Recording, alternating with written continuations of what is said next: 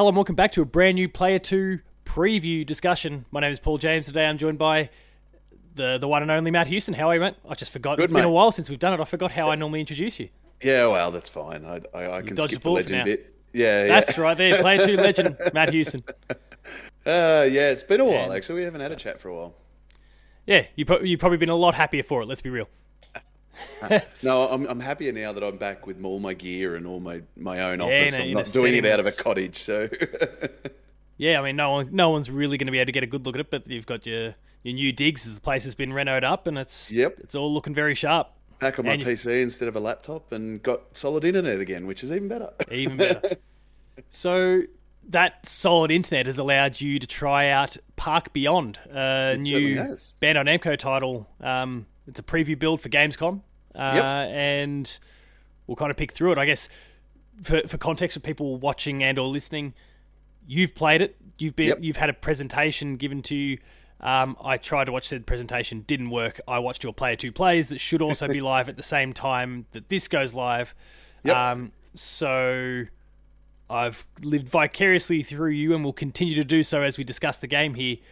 Yeah. What are you making of it so far? Look, it, it, presents as just another theme park style management game. It's being developed by the team that made Tropico 6, which, funnily enough, is possibly the weakest of the recent Tropico games, being a bit of a Tropico connoisseur. Um, Yes, you are. but they uh, they've decided they they've um, split away from Kalypso and they're not going to do Tropico again. Uh, they're going to do something different. They decided, and they've decided on uh, this this kind of theme park sort of style of game. But once I di- dived in and saw the presentation, they, they're kind of taking it to the next level, which is very cool. They've they've kind of looked at Roller Coaster Tycoon and they've looked at Planet Coaster, who are who are fun, but they're kind of serious in that they obey the laws of physics and Yep. you know you've you you you have this kind of cartoony atmosphere, but they never kind of take it to that kind of ridiculous level. And I think in the presentation they called it impossifying. Uh, yes, yeah, I, did see, I did see the phrase yeah, impossifying your impossifying in your Yep. player two plays there.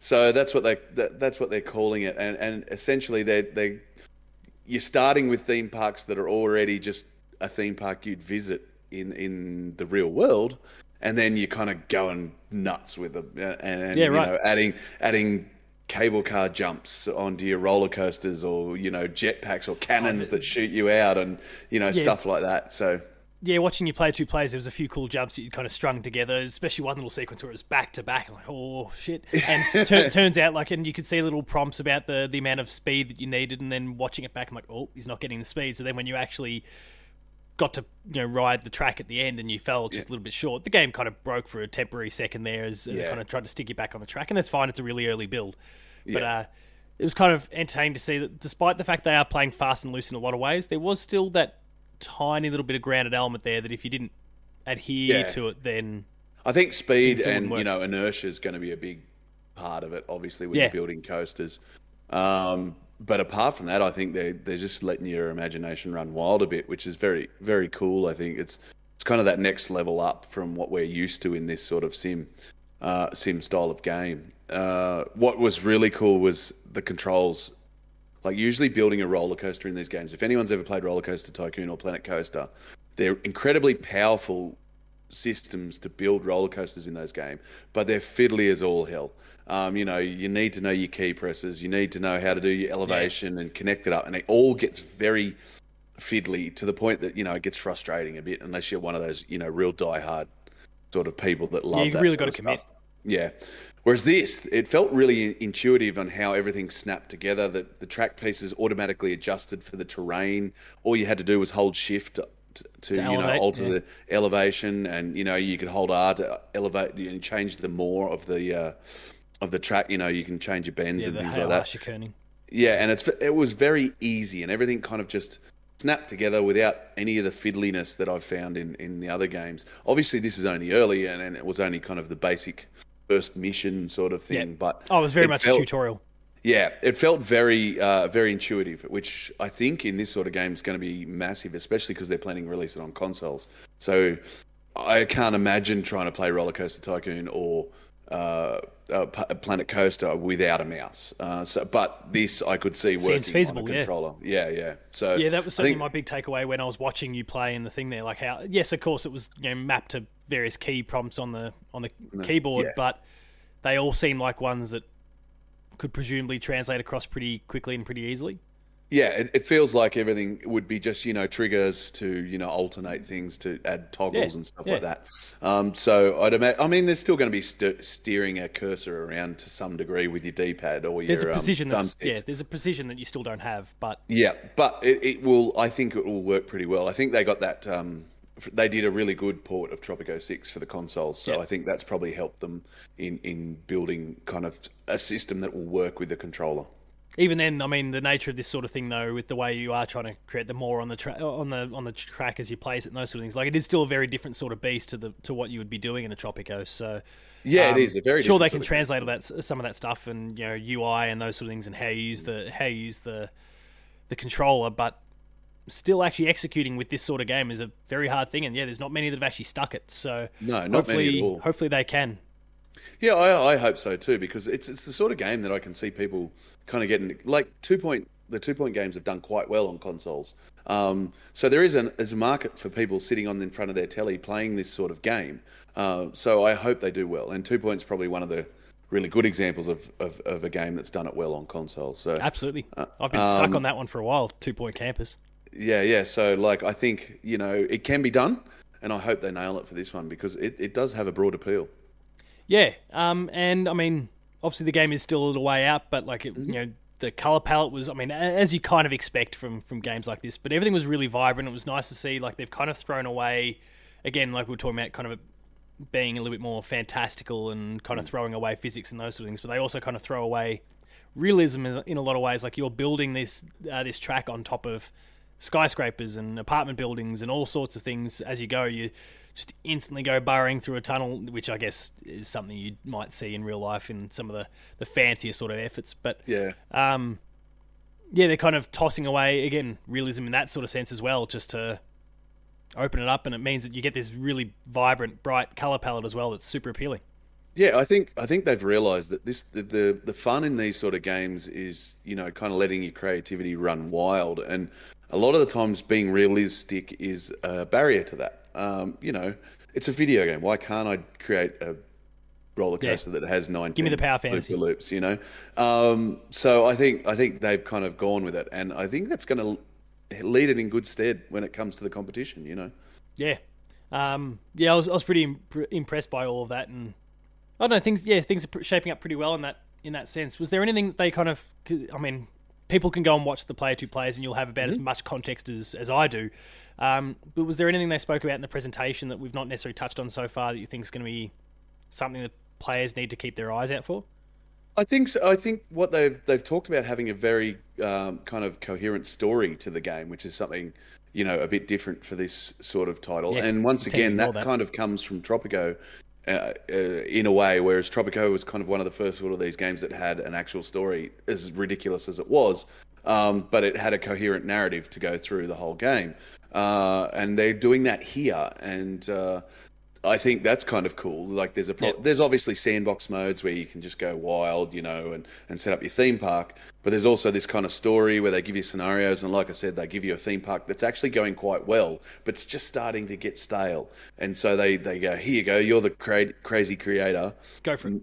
go for it. Or you know, they they they give you a theme park that's really good for kids, but they want to uh, you know boost up the adults that want to come through the door. Or you know these these sort of scenarios they've created, and with this narrative of characters that are the board members of the theme parks that you're working on. So you know one of them's good with money, one of them's good with promotion, and and they provide you kind of. Your, your feedback on how your finances are doing and, and how the park's doing and that sort of thing. So it's an approachable way to manage, you know, lots of graphs and and Excel spreadsheets that you tend to get in these sort of games. Uh, and stringing a story together, you know, it gives people a goal at the end, which is often where people fall off in the management sort of games. Is you know they get to their theme park and they do really well, and then they kind of go, oh, What do I need to do? what, yeah, what do else? I do Yeah. now? Yeah, what- and this story, I'd imagine it'll it'll be part tutorial, obviously teaching you how to use all the bits and pieces, but also I think it's going to be a little bit more than just that, you know, and uh, give you give you some good times and, and you know some specific goals to work work towards and things like that. So. Yeah, I think it all bodes pretty well in that sense, and yeah, I mean, I guess cycling back to two point, but like two point is kind of the one of the big examples these days, mm. one of the big tent poles in that space. Like, I mean, each level really acts as an opportunity to tutorialize the next next bit of couple key gear. systems and those yeah. sorts of things. So, I mean, that structure is going to be there, but if they can connect it somehow, Yeah. like that does really help that engagement. I feel so. I think so too. You know, a goal is quite often required. I think in a video game. I think there's very few video games that can survive without having an endpoint to aim at. Yeah. Um, so, you know, to have one, you know, at least encourage people to dive in. Yeah, for sure. Which is which is awesome. Was there anything else that they mentioned at all that people should be taking note of? I, I presume some gameplay is going to potentially surface from Gamecom, Gamescom. That's yeah. so they, they talked about shown? the different um, kind of normal rides that you can put in, like you would not just the coaster that I got to play with in the demo, but you know you've got all these crazy rides, but you can tweak them and add them, uh, add to them as you go, and they can go upgrade them. unbelievably fast and throw. Yeah, and do some crazy stuff with them. And even the shops that you've got, you know, obviously it's got all the theme park things. You need a janitor, but you know, you can upgrade your janitor to give him a hoverboard so he gets across Nice. across the theme park quicker, sort of thing. I can you get know, around that. Yeah, he could he could do more work because he's got a hoverboard, you know, that sort of thing. Um, so they're they're really leaning into that kind of over the top nature, and and it seems like that's going to carry through to everything from from the sh- the shops that you buy the hot chips at, or you know your, your staff, or or the standard Rides rides, or the coasters. So yeah, yeah, No, that's that's really really cool. I'm I'm super into that aspect as well. yeah, it, it, it's looking like a lot of fun. Like I said, I was very much in the kind of oh, here's another theme park sort of game, which is fine. I, I enjoy them, but it's kind of been done, you know. So Yeah. um, and done really well. I've got to say, Planet Coaster is fantastic. So um, they're taking a different angle, and I think that's going to do it really well, and it's going to create a broader appeal than I think those more serious kind of sims will. Well, broader appeal, and again, you can reach markets that you've potentially not been reaching before, and that's that's just a huge advantage, right? Yeah, absolutely, absolutely. I think I think it's a smart play, and it's looking really good. Well, on that note, there we'll we'll wrap this one up. Um, again, for anyone who's not yet seen it, and these are going up simultaneously, but Matt's uh, player two plays there of Planet Co- uh, sorry, not Planet Coaster, Park Beyond is available on the YouTube channel. That's youtube.com slash player two netau. So go check that one out. Um, did we have anything else that you wanted to spruik? Oh, nothing. Just keep an eye. We've we've had a really busy week, so uh, go and check it out. A couple of I've I've done a two or three reviews, and, and there's all Gamescom stuff, and you know it's it's the, uh, one of those busy weeks in the world of games. So we've been vainly trying to keep ahead of it. Yeah, we'll have a versus piece. You and I, you've already done your half. I'll eventually get to my half um, of uh, of Gamescom opening night live itself. About an hour before this, my written preview of Splatoon 3 went up, so you can go check that one out on the website, player2.net.au. Uh, we have another preview discussion coming up in about 24 hours from now that we can't say anything about, but keep your eyes out on the, the Patch podcast feed and the YouTube channel for that one as well. And otherwise, Matt, thanks for coming aboard and sharing your experiences with uh, Park Beyond so far. Pleasure. Anytime. Anytime. Thanks so much to Bandai Namco for providing that code for you to for you to access and the, the opportunity to learn a little bit more about the game and uh, Helping us that can't afford a plane ticket to Cologne in Germany to check it out there. exactly right. Social media wise, where should people go to see what you're up to? Uh, come find me at Huso81 on Twitter or, you know, Player2AU. I hang around to both. Paul James Games for myself, and until the next one of these, again, 24 hours from now, stay tuned. Thanks. For, oh, jeez. Thanks a lot for watching. We'll see you later. see ya.